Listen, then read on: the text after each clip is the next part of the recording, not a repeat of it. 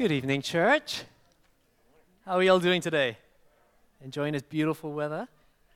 Um, as our call to worship, I'd like to read from Psalm 34. Um, and I think this is a call for all of us who are maybe a bit weary, maybe a bit worn out from this week, uh, maybe struggling through certain things in our life. Um, the, the word the psalmist uses is the word afflicted. Maybe you feel a bit afflicted today. This is the call for you I will extol the Lord at all times, no matter what I'm going through. His praise will always be on my lips. I will glory in the Lord. Let the afflicted hear and rejoice. Come, glorify the Lord with me. Let us exalt his name together. Can I invite you to stand as we sing, as we exalt our King together?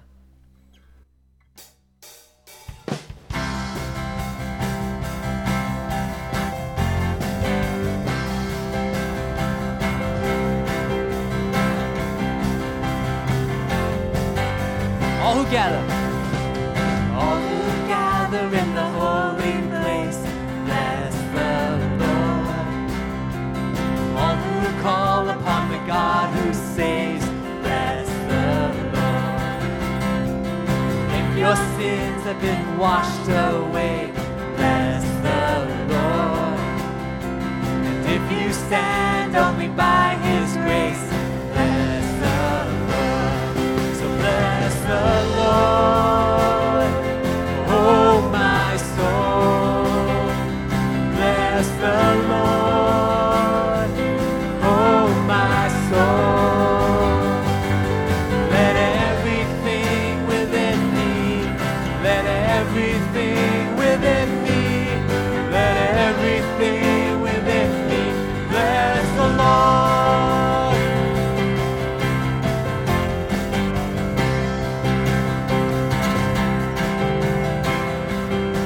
church, let's sing an anthem.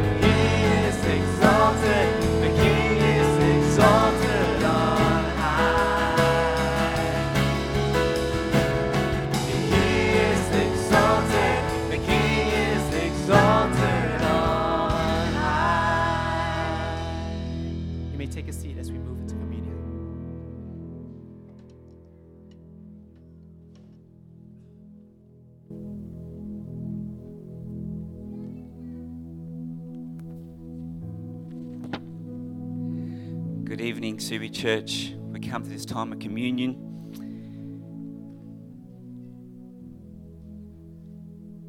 It's a joy to be able to come into this time together and to be at one with our Lord and as one as His church. You know, there's a time of sadness and joy as we experience the Lord's table. Um, after Jesus instituted the Lord's Supper with His disciples during the Passover, during that meal in the upper room, he said these, or he went out and did this. He came, he came out and went, as was his custom, to the Mount of Olives. And the disciples followed him. And when he came to the place, he said to them, Pray that you may not enter into temptation. And he withdrew from them about a stone throw, and he knelt down and he prayed, saying, Father, if you are willing, remove this cup from me. Nevertheless, not my will, but yours be done. And there appeared to him an angel from heaven, strengthening him. And being in agony, he prayed more earnestly. And his sweat became like great drops of blood falling down to the ground. Let us reflect solemnly on how our pride, our sin, our rebellion put him on that cross. He got what I deserved. We drink this cup of redemption while he drank the cup of God's wrath. But there's also much joy and hope that is found in the cross. And I've got a poem here from Paul Tripp. I want to read it to you. The only hope, the only help, the only rescue, the only healing, the only solace, the only balm, the only redemption, the only restoration for a broken, dysfunctional, sin scarred, evil infected, morally fallen, dark, and dangerous world isn't found in information, socialization, education, political solution, psychological insight, or personal reformation, but in the willing birth, righteousness, humiliation, suffering, sacrifice, and resurrection of a God man Redeemer. No idea can liberate, no power can save, no institution can redeem, restore, resuscitate, or recreate what sin has destroyed. So a son had to come, Son of God, Son of Man, the Creator, came to recreate. The Saviour came to be the sacrifice. The Blessed One came to suffer, and in suffering to bless the world with hope, help, rescue, healing, solace, balm, redemption, and restoration. The cost of it all was his life. It was his, it was his birth mission, his resurrection victory. History marched towards his coming, and there was no other way. No other way. Let's pray together. Father, we thank you that when we were hopeless and helpless, you made a way for us. Jesus Christ is the way, the truth, and the life. He's the only way back to you. That is the truth, and He gives us eternal life.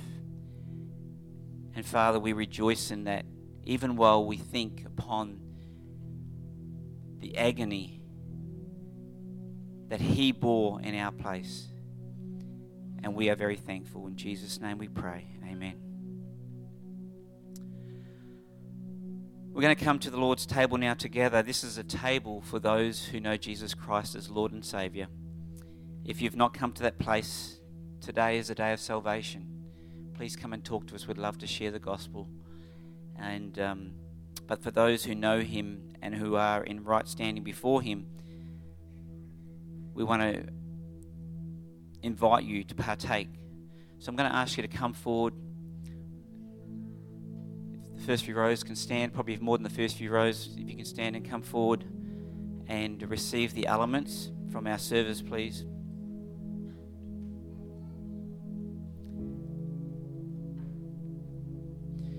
Please take this time as you come forward to quietly reflect upon what we've just spoken, upon the agony that Jesus experienced on our behalf that caused him to sweat drops of blood even before he got to the cross.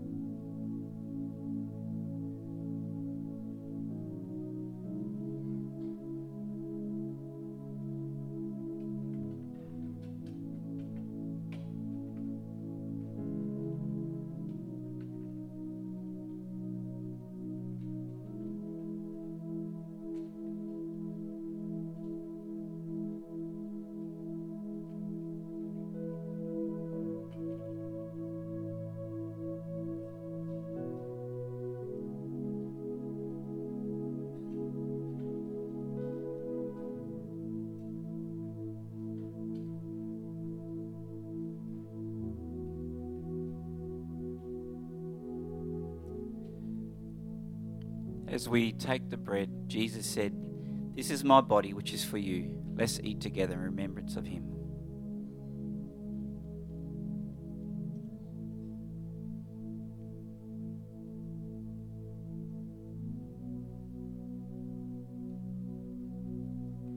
Jesus said, This cup is a new covenant in my blood. Let's drink together.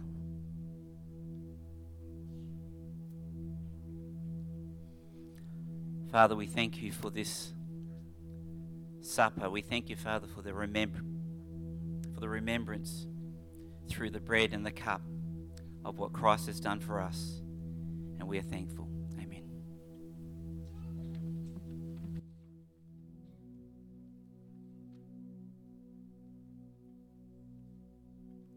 Can I invite you to stand as we sing our next song together?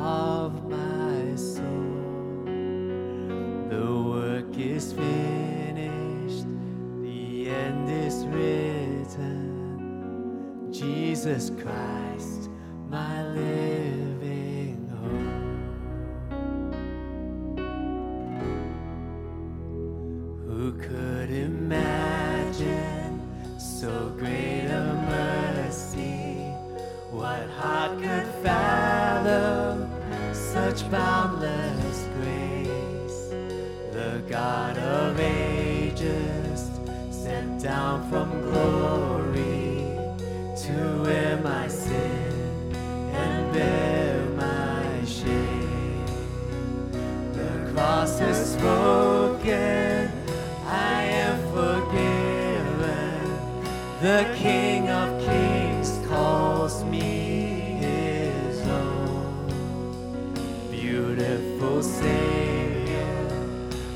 yours forever.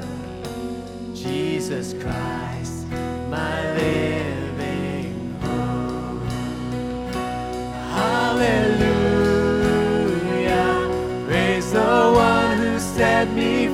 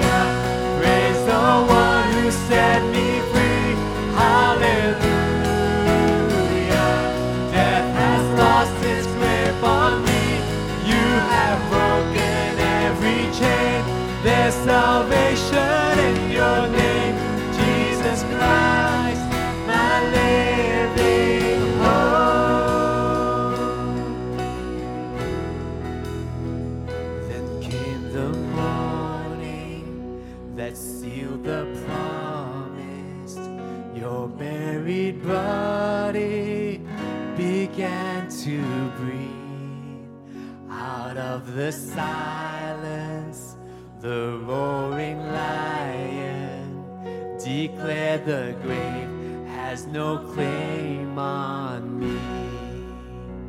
Then came the morning that sealed the promise. Your buried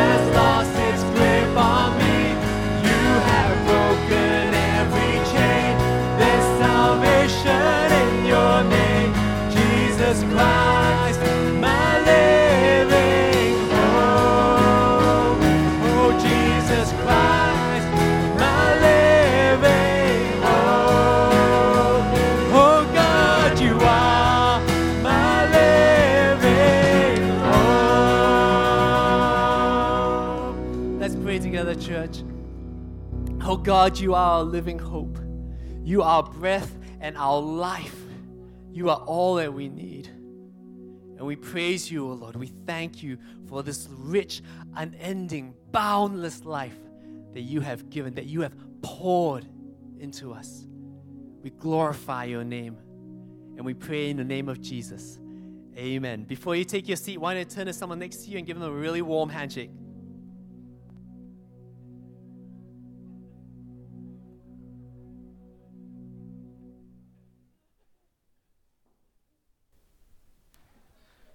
Rob and Chris want some friends at the front here. So if any of you feel to move forward and be with them, they would love it. Thank you, worship team, for leading us in worship. Jesus Christ, our living hope. What a future. What a hope. What a, what a great song. All right, Scripture at Subi. We're memorizing Scripture, particularly the attributes of God. And the attribute for this month is God is good. So we'll get the words up and we'll go through Psalm 119.68. Have we got the words for that? There we go. Oh, wow, they are being tough. They are being tough. Um, the good thing is, two of those words are good, and then you have to work out what the other one is, and you're fine. All right, let's do it together. Psalm 119, verse 68. You are good, and what you do is good. Teach me your decrees. You guys got it. We'll do it without the words next time, no problem at all. Okay, the kids are dismissed for Subi Kids. This is your time to go. Don't have too much fun, but have lots of fun. And don't give your teachers too much grief. I want to welcome you to Subi Church. My name is Peter. I'm one of the pastors here, and um, we're glad that you're with us. And if you're visiting, please make yourself known to us. We'd love to get to know you or make yourself known to the people around you, which I'm sure they would love to get to know you as well. We've got Connect cards either via the QR code and the seat in front of you or the paper ones, and you can put them in the bucket on the way out. That'll be great. We'd love to know that you're here, regulars and visitors together. We've also come to the time of offering. Um, we don't do that by the offering bags anymore, but uh, you guys know how that all works. There's certainly the offering box on the way out on the left if you need to use that. Let's come to the Lord and. Uh, bring those offerings to Him in prayer. Father, we thank you that you are good, Lord, and you have shown us in your word how to give because you have given us all things in Christ Jesus. Thank you, Lord, for the, the fact that you modeled generosity to us.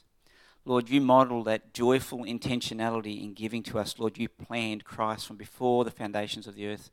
And so we learn from that. Thank you, Lord, that our giving to you is all your work because you have first given to us.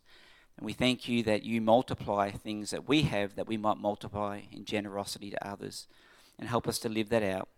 Thank you that in all this, Lord, you might be glorified. And I pray, Lord, that would be our heart's desire as we give. May you use it for your glory and for the expansion of your kingdom in Jesus' name. Amen. All right, some upcoming events. The hour of prayer. This is a really important time of our month at this church. So the hour of prayer is on Wednesday. It's coming Wednesday from 7 to 8 here in the cafe. We'd love you to come in person. There's just something really special when we meet together as God's people for real. And so please come in person. If you can't and you need to use the Zoom, then um, the connection can be sent to you. Just put that on your Connect card if you don't get that. But we'd love you to come in person. I think you got that message, didn't you? Did you get that? We'd love you to come in person. All right. Um, Community coffee morning happens on Saturday. That's from 10 to 12. Be praying about that because people certainly come in and we want to reach out to these people and share the gospel with them, share the love of Christ with them. So if you can be part of that ministry, please come between 10 and 12 and join in with that. We've got something special on this Sunday, and um, it's not going to happen every Sunday, so you've got to listen into this. It's Leading Family Devotion Seminar. Now, Pastor Chin is leading that and teaching that.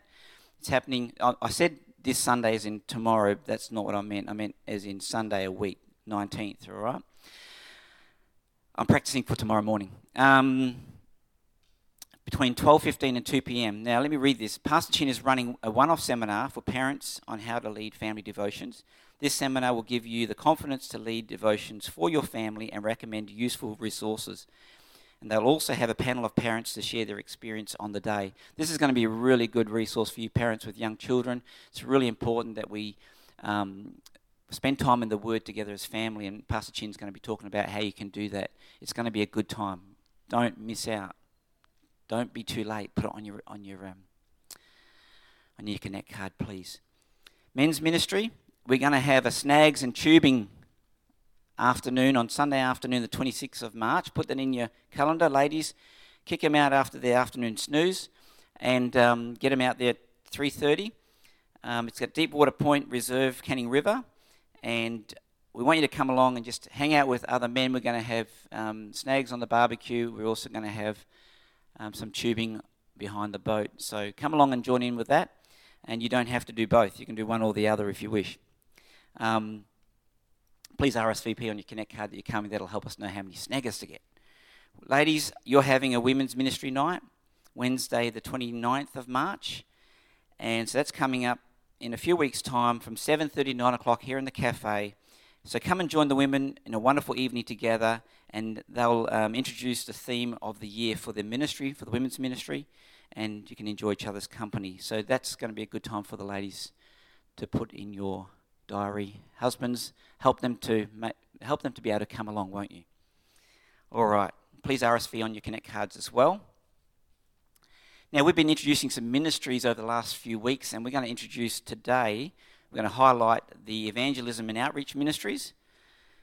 Pastor Dave heads those up, and with a whole team with him, and you can be part of that if you wish to be. So just um, they'll be happy to train you to be part of that. So let me read what it says here.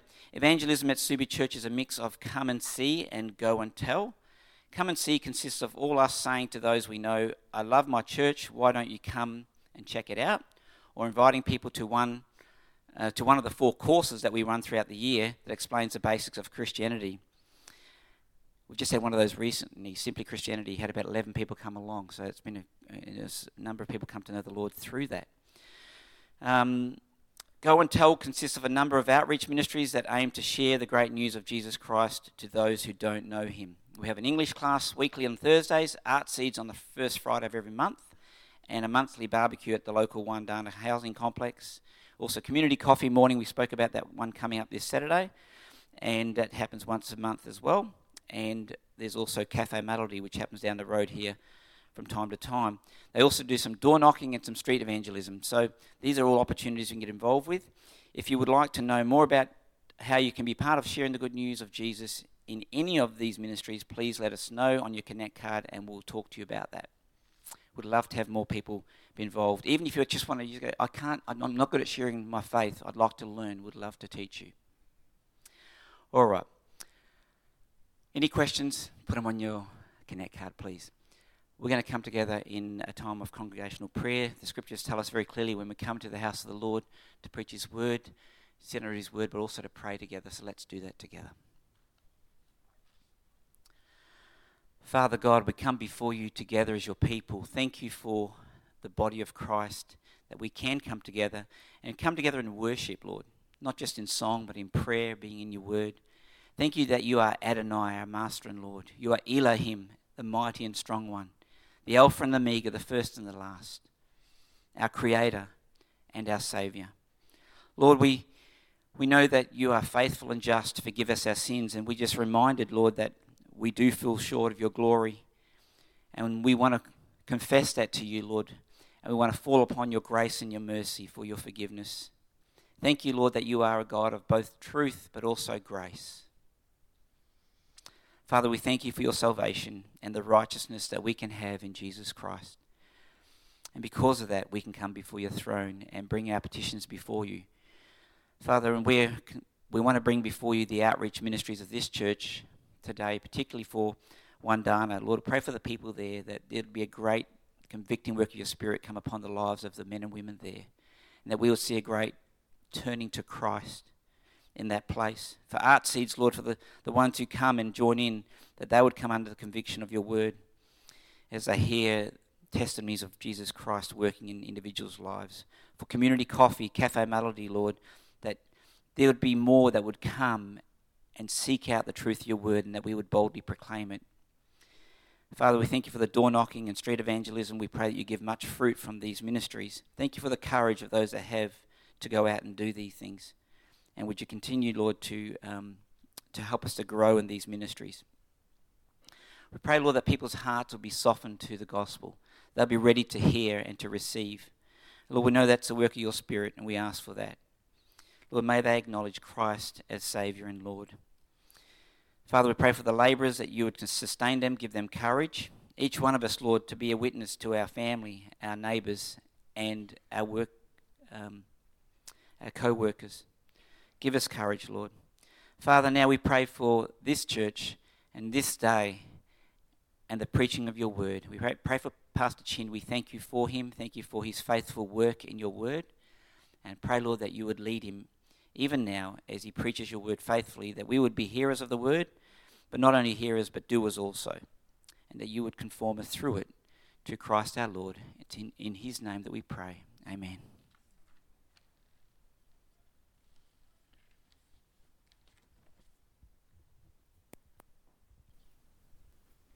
Good evening, church.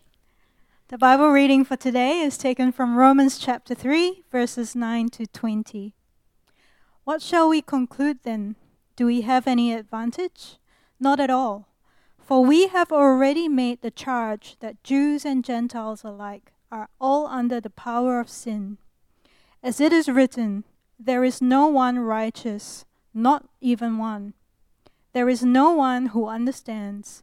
There is no one who seeks God. All have turned away. They have together become worthless.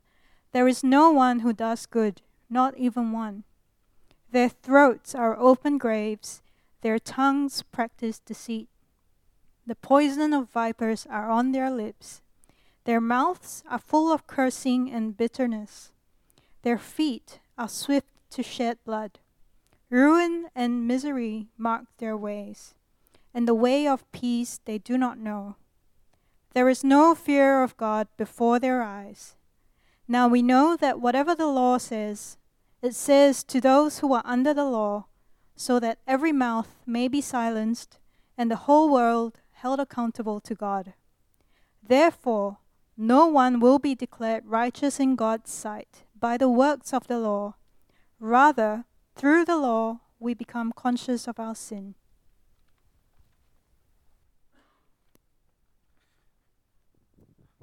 Thank you, Deb. Good, mo- good morning. Good evening, everybody. good to be with you. Uh, it's always good to be with God's people as we come and we worship and we hear from God.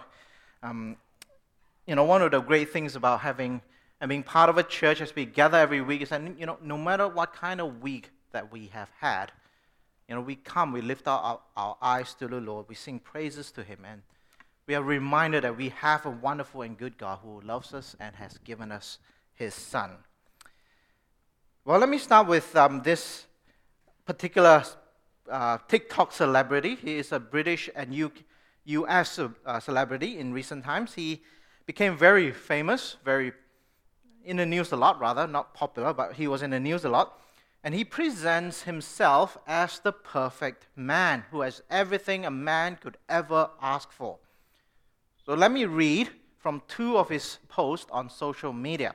So this is what he says. You may have heard of him. I have everything ever, every man has ever dreamed of.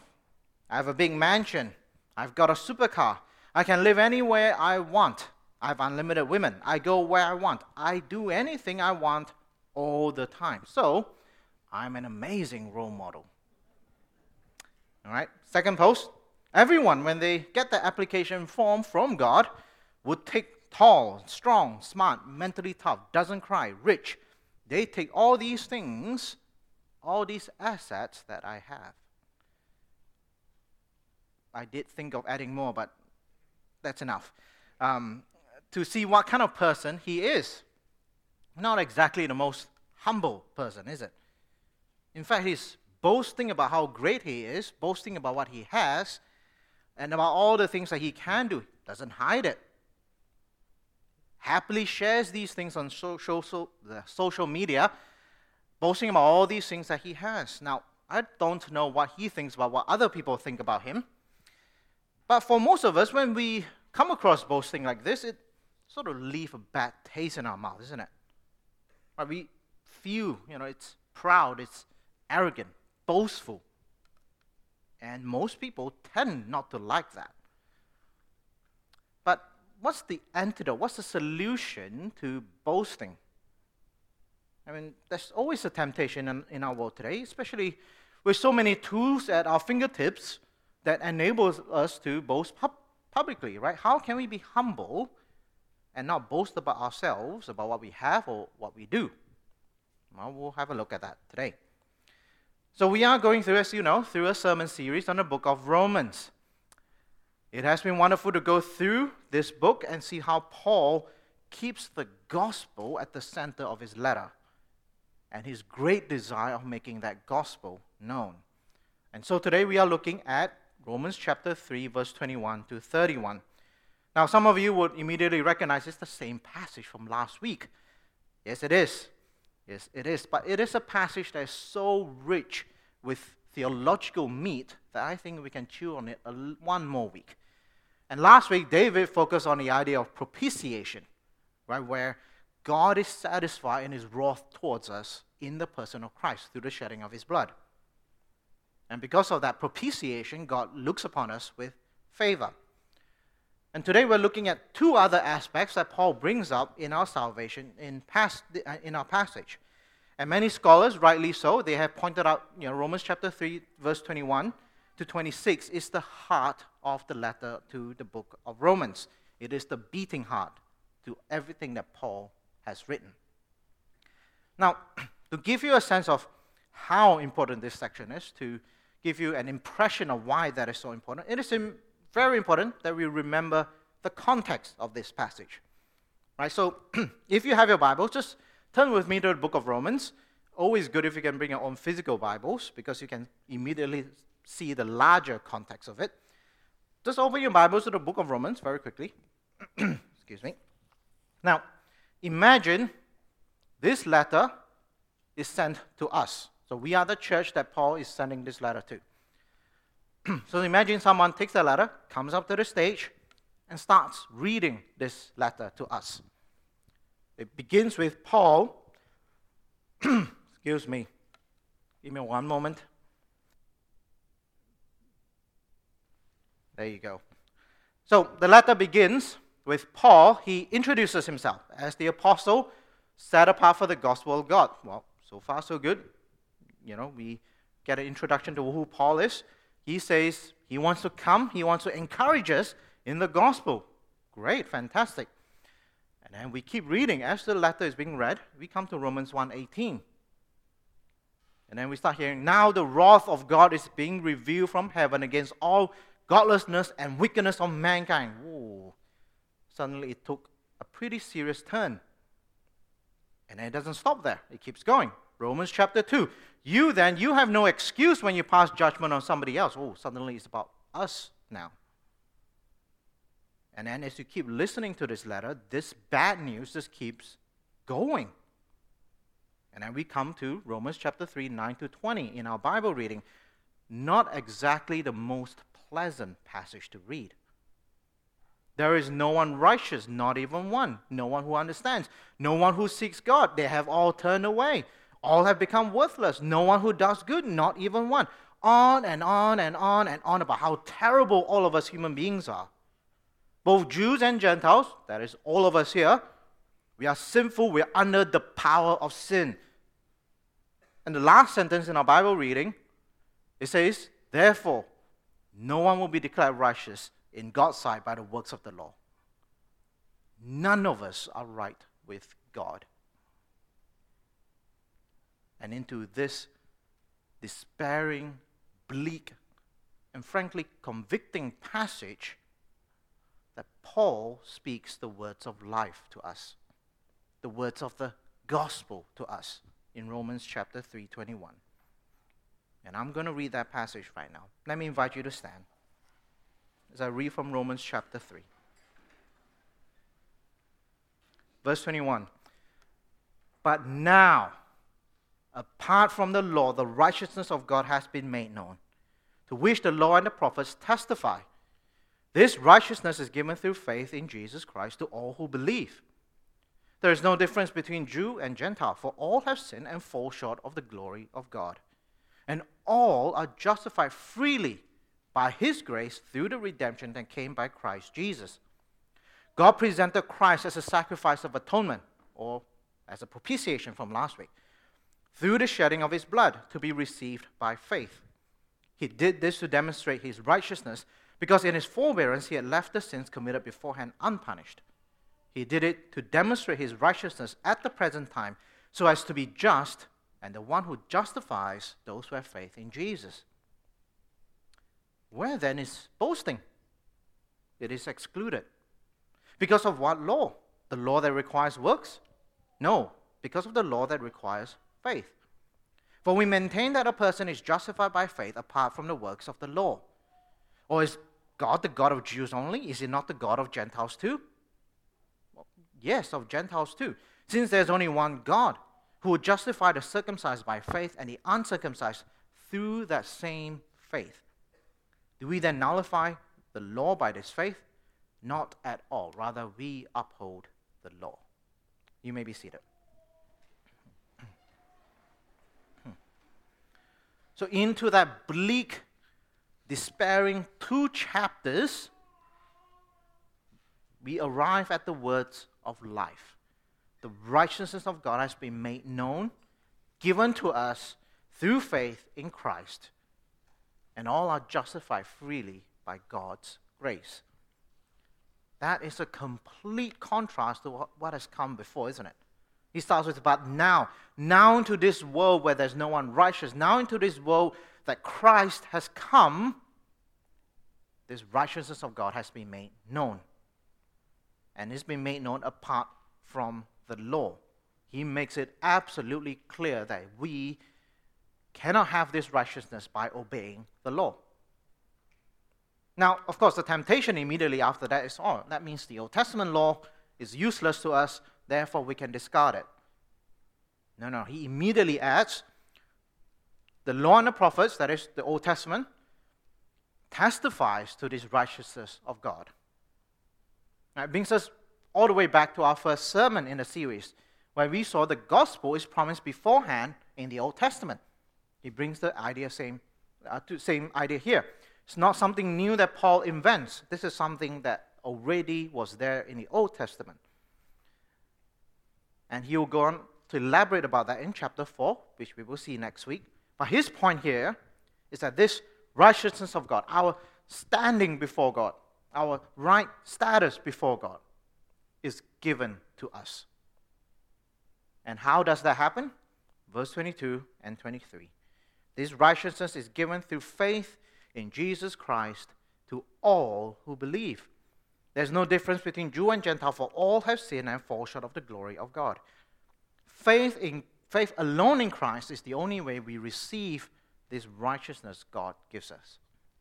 It's not just for the Jews, also for the Gentiles. It's given through faith in Christ Jesus to all who believe. It is a universal truth for all people, right? It's not just limited to a certain groups of people on earth. It is a faith for everyone, everywhere, at all times. And we receive this righteousness by faith and faith alone. And over the next two sentences, Paul gives us three pictures of what this salvation is and what this righteousness of God means. David preached on one last week, the idea of propitiation, and that word comes from the temple sacrificial system from the Old Testament. And today we're looking at the other two pictures that Paul gives to us about our righteousness from God. So the first is this justified. Justified. God the judge declares us not guilty. God the judge declares us not guilty. Verse 24 and all are justified freely by his grace. And this language of justified is taken from the language of the law court, right? It, he uses the image taken from a judicial system, and he uses that to describe what God has done for us. And again, remember what came before this. Right? Remember in our Bible reading where, in some sense, the case is laid before us about how we are in fact guilty of sin. We've been put on trial. There's a mountain of evidence against us because of our sin, because of our guilt. And the picture that we have here then is a picture of God as our judge standing over against us in a court of law, and this judge is about to give us his verdict. Our verdict of who, who we are before God, our status before God. Are we guilty and therefore condemned in the eyes of this judge? Or are we justified and therefore not guilty? What is God's verdict? And if you think about it, if we are our own judge, what verdict would we give ourselves? If we judge ourselves by our own standards, do you think we can give ourselves a pass? Francis Schaeffer, who was a Christian apologist, Christian author, very influential um, in the middle of the 20th century, he once gave this analogy. He asks us to imagine that you have an audio recorder with you at all times, and every time you say the word or you speak and you begin with you ought to or you should this, and it's recorded. And then you come to the end of your life and you play back everything that you just said. Do you think you'll pass the standards you set for yourself? That you'll obey every single one? I seriously doubt so. Even by our own standards, we cannot do that. What makes you think we can obey God's standards and His law and attain righteousness like that? We can't. Right, verse 23 For all have sinned and fall short of the glory of God. Therefore, Paul continues and says, Therefore, all are condemned into an eternity of. That's not what he says. He says instead, all are justified freely by his grace. Justified freely, declared righteous by God our judge. Right? So justification, that word, that idea, is the declaration by God that we are not guilty. It's about our status before God. It's about our verdict in this court, in our trial. We are not guilty. Now, that doesn't mean that we are sinless doesn't mean that we are made righteous or perfect just yet. We still have sin. Justification is talking about our status before God. And He justifies and declares over us not guilty. And this is not something that we work for, something that we pay for.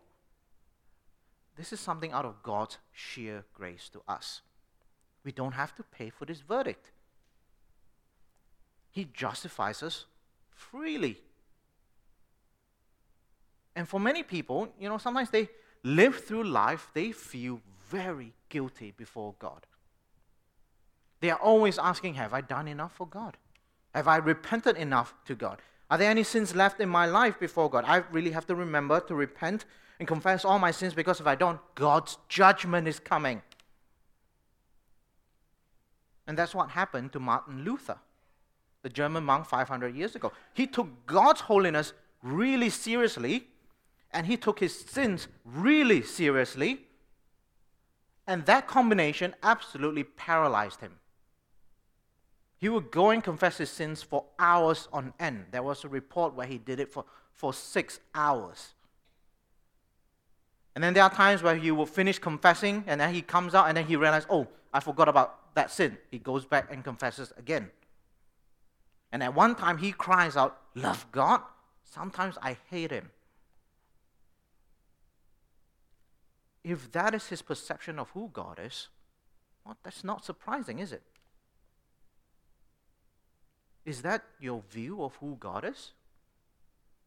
That a God who is there waiting for you to make a mistake and then bring judgment upon you? A God who is demanding more and more and more of you until you can't take it anymore? Is that your view of God? That's not the kind of God we have in the scriptures.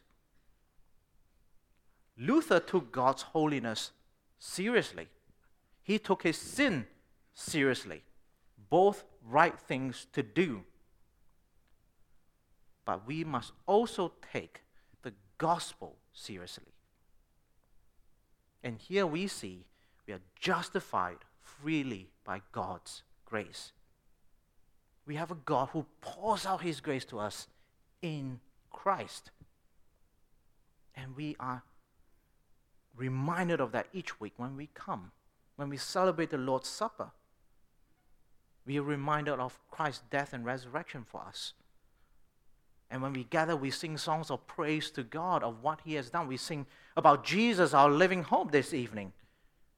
Because this God has come, He has justified us in Christ by His death and by His resurrection. And when that happens, when we're reminded of that, our hearts are lifted up to God. We praise Him, we worship Him.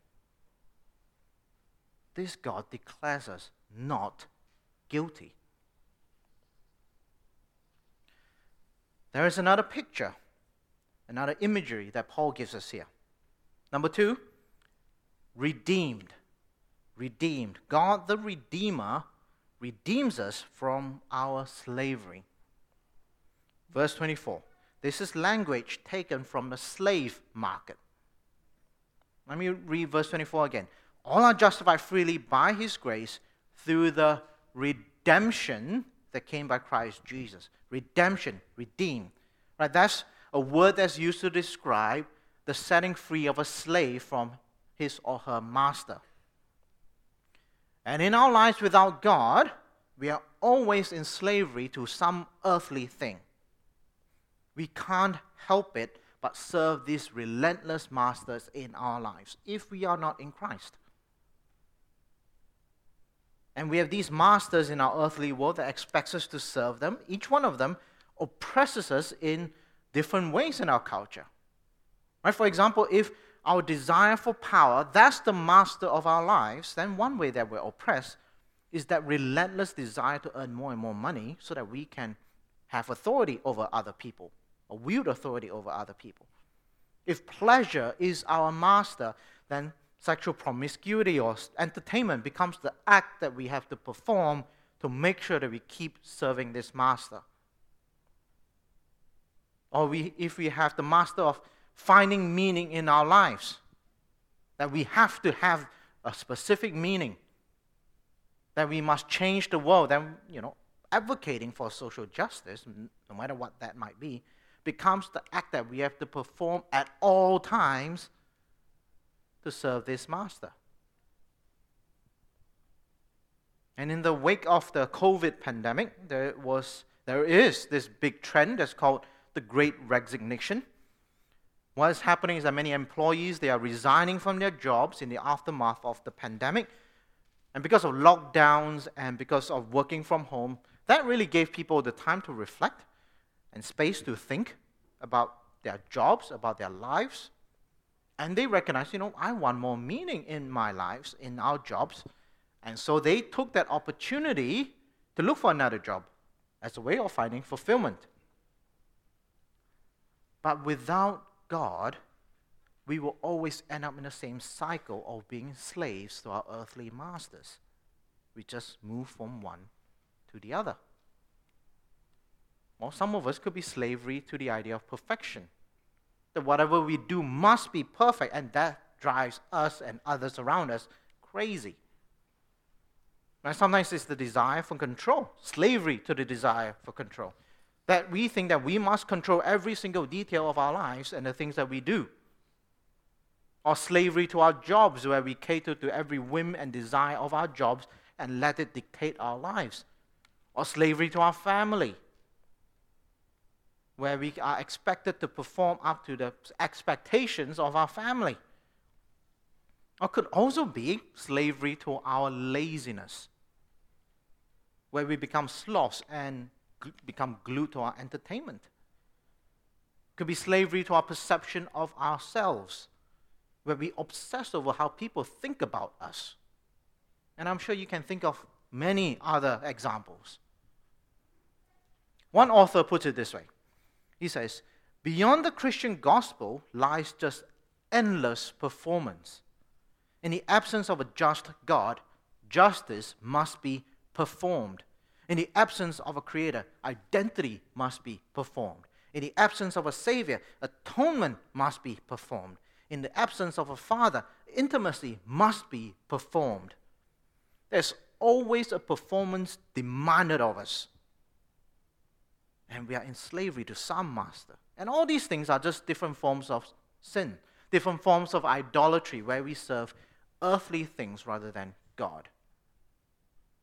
These things call for our allegiance, and we're not free from them.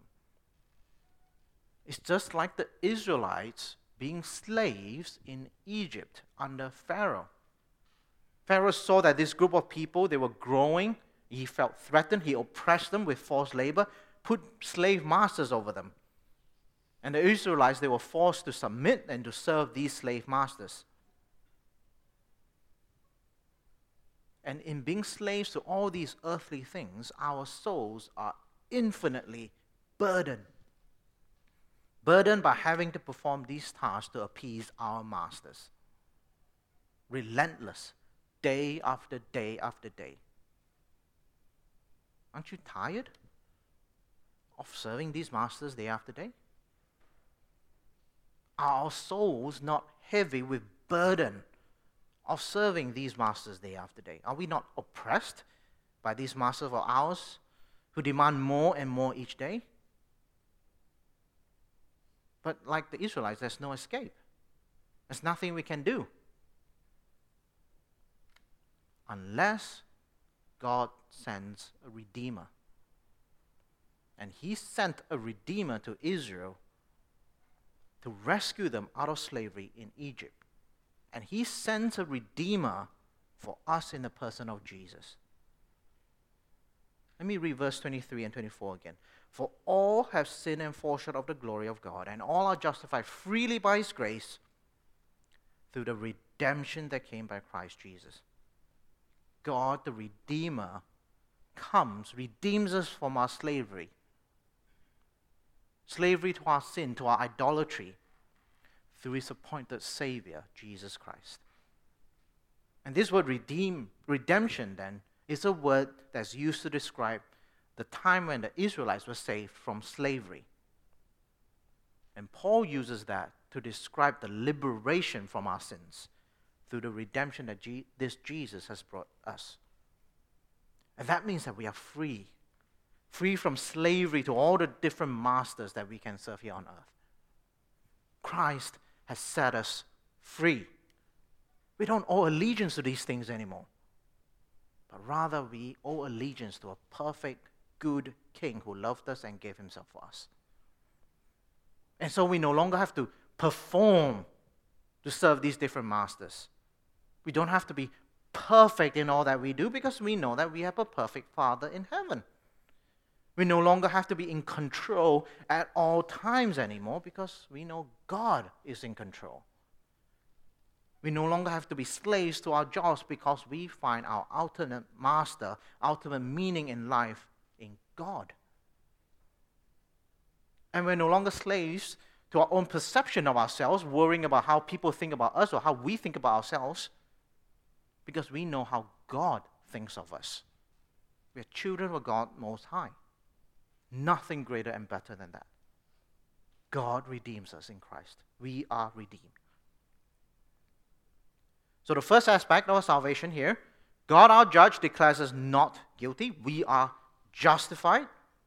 Second aspect is that God, our Redeemer, comes and he redeems us from our slavery to sin. We are redeemed, justified, and redeemed. But this comes at a cost. There's a price to pay for this justification, for this redemption. And that price is Jesus, as we saw from last week. Verse 25 God presented Christ as a sacrifice of atonement or propitiation, as we saw from last week, to satisfy God's wrath through the shedding of his blood to be received by faith. We did nothing, God did everything in Christ. God paid that price in Christ. We did not deserve it, but yet God comes and He redeems and justifies us in Christ. And that's why, with all of this, and as we keep reading, and we come to verse 27, it's not surprising Paul says this. He says in verse 27, Where then is boasting? It is excluded. We don't boast in anything that we have done. Well, because we have not done anything to save ourselves. God did everything. And so, what do we do? We boast in God alone. We boast in God alone. Let me read the rest of verse 27. Because of what law? The law that requires works? No, because of the law that requires faith. Now, Paul is a bit tricky here because he's using a bit of a word play on the word law. Remember at the start, he made the point that no one is justified by obeying the law, and that he meant the law in the Old Testament, the law of the Old Testament. But here he uses the same word law, but twists it a bit, changes it to mean something like principle. Boasting is excluded because of what principle? Is it because of the principle that requires works? No, it's because of the law, the principle that he just talked about, that we are justified by faith. And so he says in verse 28 For we maintain that a person is justified by faith apart from the works of the law. That is why boasting is excluded. We're all justified by faith alone, apart from the works of the law. And that's why boasting is excluded. We don't boast in our own works, we boast in God. In verse 29 and 30, he makes the point that this God is the same God for everyone. And so, justification by faith alone is for everyone, everywhere. And if that's the case, what is there for us to boast about? If God is the one who did everything for us, who justified us, who redeemed us, who sent Christ as a propitiation for us, what is that to boast about? There's nothing we can boast about. Nothing except in God alone. Nothing except in God alone. And once again, this idea is not new. This is something that is already there in the Old Testament. Let me quickly read you one passage from Jeremiah chapter 9 uh, verse 23 and 24. This is what the Lord says. If you see small caps, Yahweh, this is what Yahweh says. Let not the wise boast of their wisdom, or the strong boast of their strength, or the rich boast of their riches, but let the one who boasts boast about this that they have understanding, the understanding to know me, that I am Yahweh, I am the Lord, who exercises kindness, justice, righteousness on earth. For in these I delight, declares the Lord. Let not the wise or the strong or the rich boast of their wisdom or their strength or the riches, but let them boast that they know God, the God who exercises kindness, justice, and righteousness. If there's anything we can boast about, anything at all, we boast about God and God alone. We don't boast about how much we have done for God. No, no, no, no. We don't boast about it. We don't boast about our volunteer work. We don't boast about our family or our children or our status or our job or our work. As much as we would like to, I love to boast about Subi Church, but no, we don't boast about Subi Church. But what we do boast is that we boast in God and God alone. God and God alone, because He has done everything for us. July the 8th, 2010 there was a television program that was broadcast live. It's called The Decision. Some of you who are NBA fans, you know this. This, is, this was a 75 minute show where LeBron James, who was a basketballer in the US, would announce which team he would be signing for the next season. So at that point, he, his fame was growing because of his immense, immense talent on the basketball courts. Many teams wanted to sign him. And so the general public, they were very interested to see, oh, where is LeBron James going to go? Which team would he be signing for? And because of that, his entourage, his people, wanted to take advantage of this. And so they set up an entire show of 75 minutes just showcasing him and his decision. That's why it's called The Decision. All the spotlight was on him and his decision. When the show was aired, there was about 13 million uh, people who watched the show. The show of a person announcing his decision. All about LeBron James, all about which team he's signing for, where he will be playing next. It was all about him and his decision because apparently he's very, very, very important. Let me contrast that with a story from Doug Nichols. Doug, in 1966, he was working for Operation Mobilization. And at that time, he was in London, and they are having their big annual conference. He was assigned as part of the cleanup crew, and at half past 12 in the morning, so 12 midnight, he was sweeping the steps of the conference when an older gentleman walked up to him, approached him, and asked, Is this where the conference is being held? He said, Yes, but everyone's gone to sleep. It is half past 12. And this older gentleman, he was dressed in very simple clothes, just had a small bag with him. Uh, he just said, Oh, I'm also attending the conference. And so Doug had to find a place for him to sleep. And so he led this older gentleman to a room where there were about 50 people bunking there, right? 50 young people who were sleeping on the floor. And this older gentleman, he had nothing to sleep on, so Doug had to go and find and prepare a padding, a blanket, and uh, they, I think he used a towel as a pillow. And as they got ch- chatting, it also turns out this older gentleman, he hasn't had dinner yet. And so, you know, he went and go and find some food. He found cornflakes, he found bread, uh, milk, and jam. So they sat down, they had a chat, they talked to each other, and he, Doug found out that this older gentleman, he worked in ministry in Switzerland, you know, ministry to travelers and to hippies. And he has seen a number of people coming to Christ. Very encouraging conversation by, by all accounts. And shortly after that, you know, they turned in for the night. It was very late. They went to bed. The next day, Doug woke up and he was in big trouble with the leadership of the conference. Because they came and told him that he had just put the main speaker for the conference with these 50 other people on the floor. You see, that older gentleman was Francis Schaeffer. Uh, if, in case you don't know who he is, was, again, he was a prolific author, theologian, philosopher, apologist in the middle of the 20th century. Very influential. That shaped many churches and ministries across the world. But he had no issue sleeping on the floor. His life was one where he talked about, boasted about Christ and Christ alone. Not in his own self, not in his intellect, not even his own ministry. Well, how could he? When God and God alone is the one who justifies us freely by his grace. How could he when God and God alone is the one who redeems us from our slavery to sin? No, no, no. We don't boast in ourselves, it is excluded. We boast in God alone. Let us pray.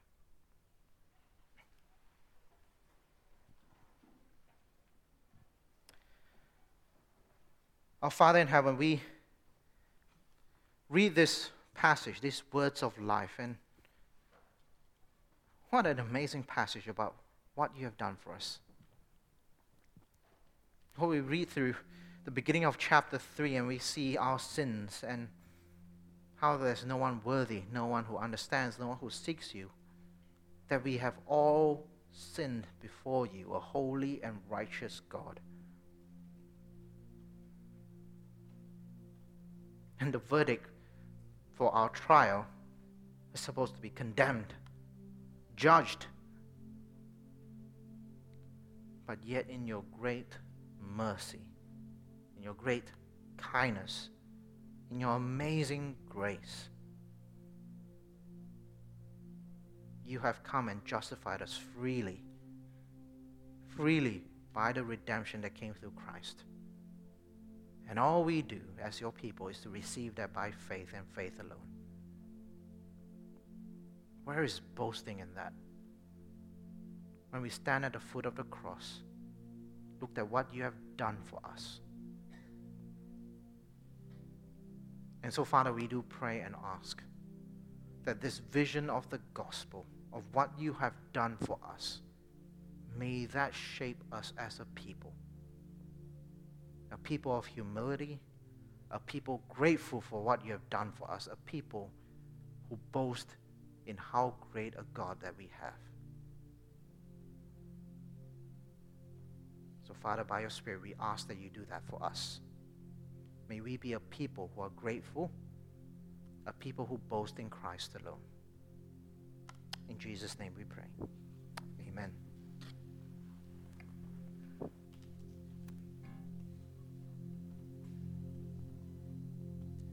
I invite you to stand as we sing our final song.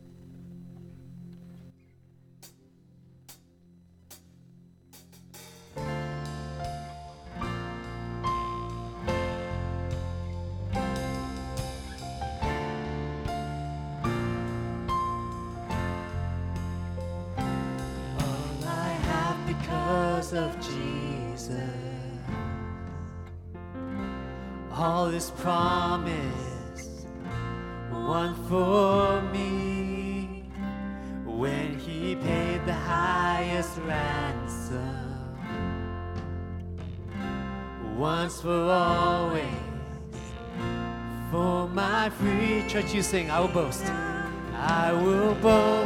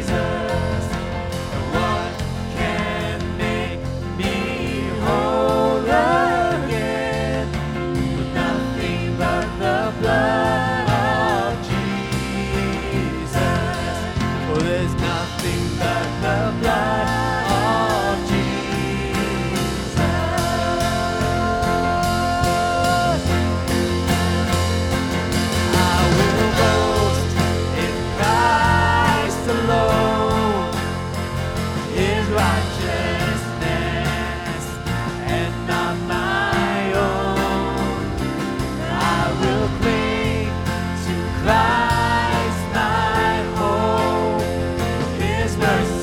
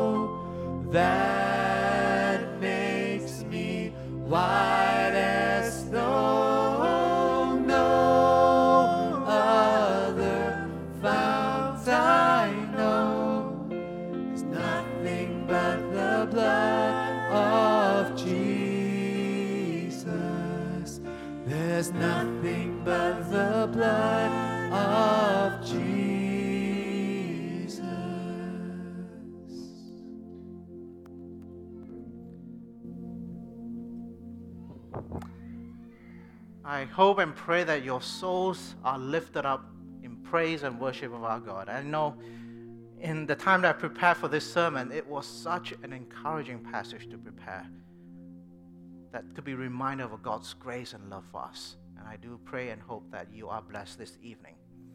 If you do need prayer, please feel free to come to the front. We are more than happy to pray with and for you as well. Let me finish and send you off with a benediction. May God our Father, who has justified us and redeemed us in the person of His Son, by the power of His Spirit, may He be with us now and forever.